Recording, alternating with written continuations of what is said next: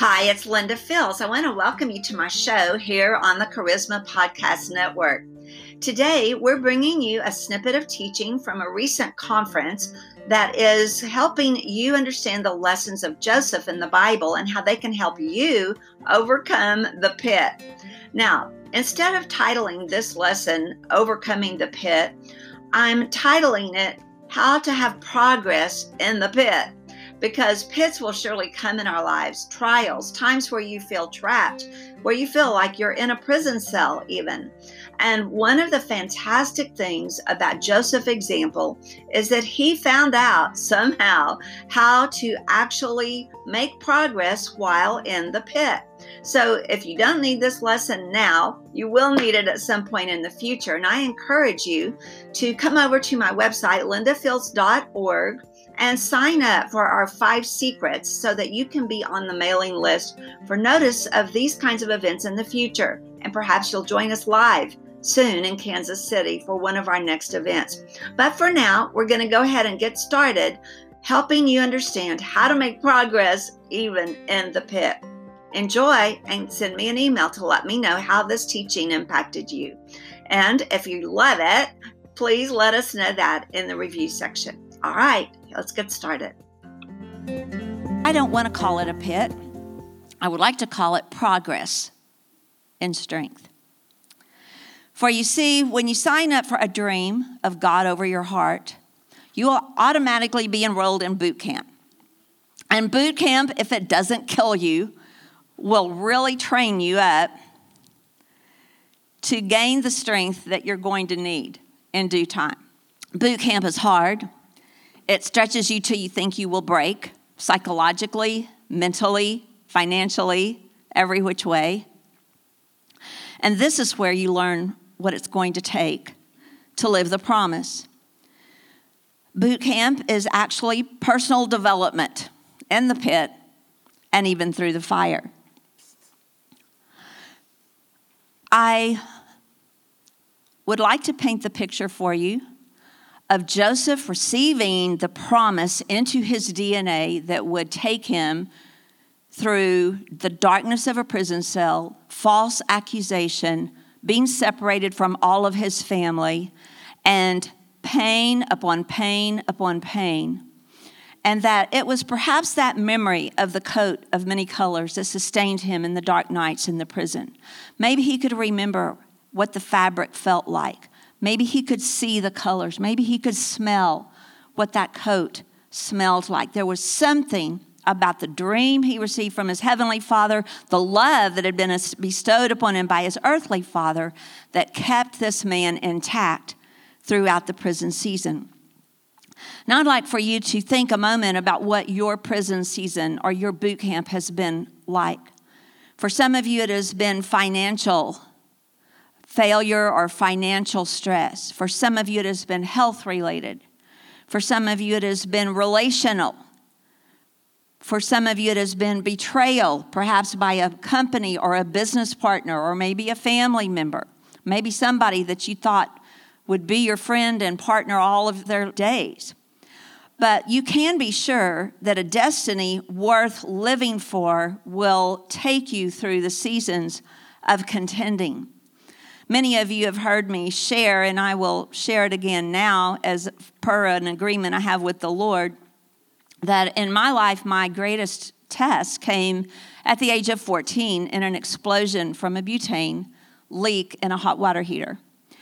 At this time, I had trusted God as a seven year old girl and got saved in my daddy's church and baptized my little brother in the swimming pool repeatedly until he came up saved when I was seven and he was four. And we played church and we preached and we sang. And you know what? We kind of received a dream in those early years to change the world. Never expecting that at 14 I would find myself fighting for my very life and in a burn unit where my whole world seemed to fall apart in shock, in great pain, in a place where everyone is in pain, in a children's burn unit with much crying, I found a quietness in my spirit that allowed me to hear the Holy Spirit. I didn't have my Bible. I didn't have my family. They were all in other hospitals. And I did have the Holy Spirit who said, Hey, remember this story. I think he said, Hey, uh, remember this story about the potter and the clay and how the clay raises up to question the potter as to just what he's doing. And as I remembered that story, I didn't have my Bible there, but I remembered it immediately. And I was like, Lord, I've been asking you where you were. Did you see me? Did you see this? Were you not looking? Have I done something wrong? We go through all the paces. And I began to just thank the Lord that He had been with me, or I began to understand I would not even be on the planet. You see, a dream and a destiny will be contested. Satan wants to take you out. Satan wants to dull your dream so that you decide to coast. Satan would love it for you to just think it was it was pizza, that great idea, and now hey, life happens. It was just uh, it was just an idea, and that's all it was. And I believe many of you will pick up dreams that you have put on the shelf for various reasons that are latent within your heart, but just waiting for the breath of God to fall upon them. This is the kind of God that we serve. As I came through my fire, I began to ask God for healing of my legs, which now had no skin, third degree burns, all three layers of skin gone. And um, I just, it was just a, a, every waking moment kind of a whisper prayer. And like, Lord, I pray that you'd heal my legs without skin grafts. I knew what I was in for by now, they'd been scheduled. I had a roommate who was uh, very badly injured who had come and gone from many skin graft surgeries. As uh, the days came and went, doctors come in and circle the patients and make their reports. And they're there from all over the world. And one of the doctors was assessing my injuries, and he said, You know, I think we should watch this a little while longer. I see little patches of skin starting to pull together. I sat up when the doctor said that. I said, Well, I said, the great physician is on my case. I didn't plan it. I don't know how I came up with that, but it was true. And so day by day, more skin came. I had no skin grafts. I did have to learn to walk again. I did have a, a, quite a recuperation to go through.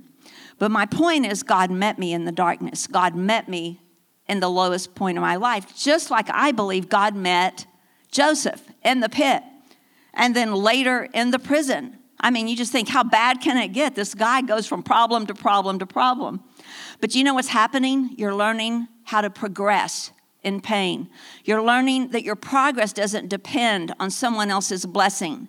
You're learning your progress doesn't depend on who does or doesn't see you, who does or doesn't recognize you, who does or does not agree with you, who does or does not want to do business with you. They don't get to vote. There's two votes it's the Lord's and it's yours. So glad you joined us for the Linda Field Show today. We know that you are busy and that your time is important. To help you accomplish more of the things that matter in work and life, Linda has created the Prayer Plan Your Life Productivity System. This valuable system guides you to minimize the noise that threatens your progress and make the highest and best use of your time. Come on over to lindafields.org slash ppyl to order Prayer Plan Your Life today. Get it done today. Make it matter tomorrow. See you over at lindafields.org slash ppyl.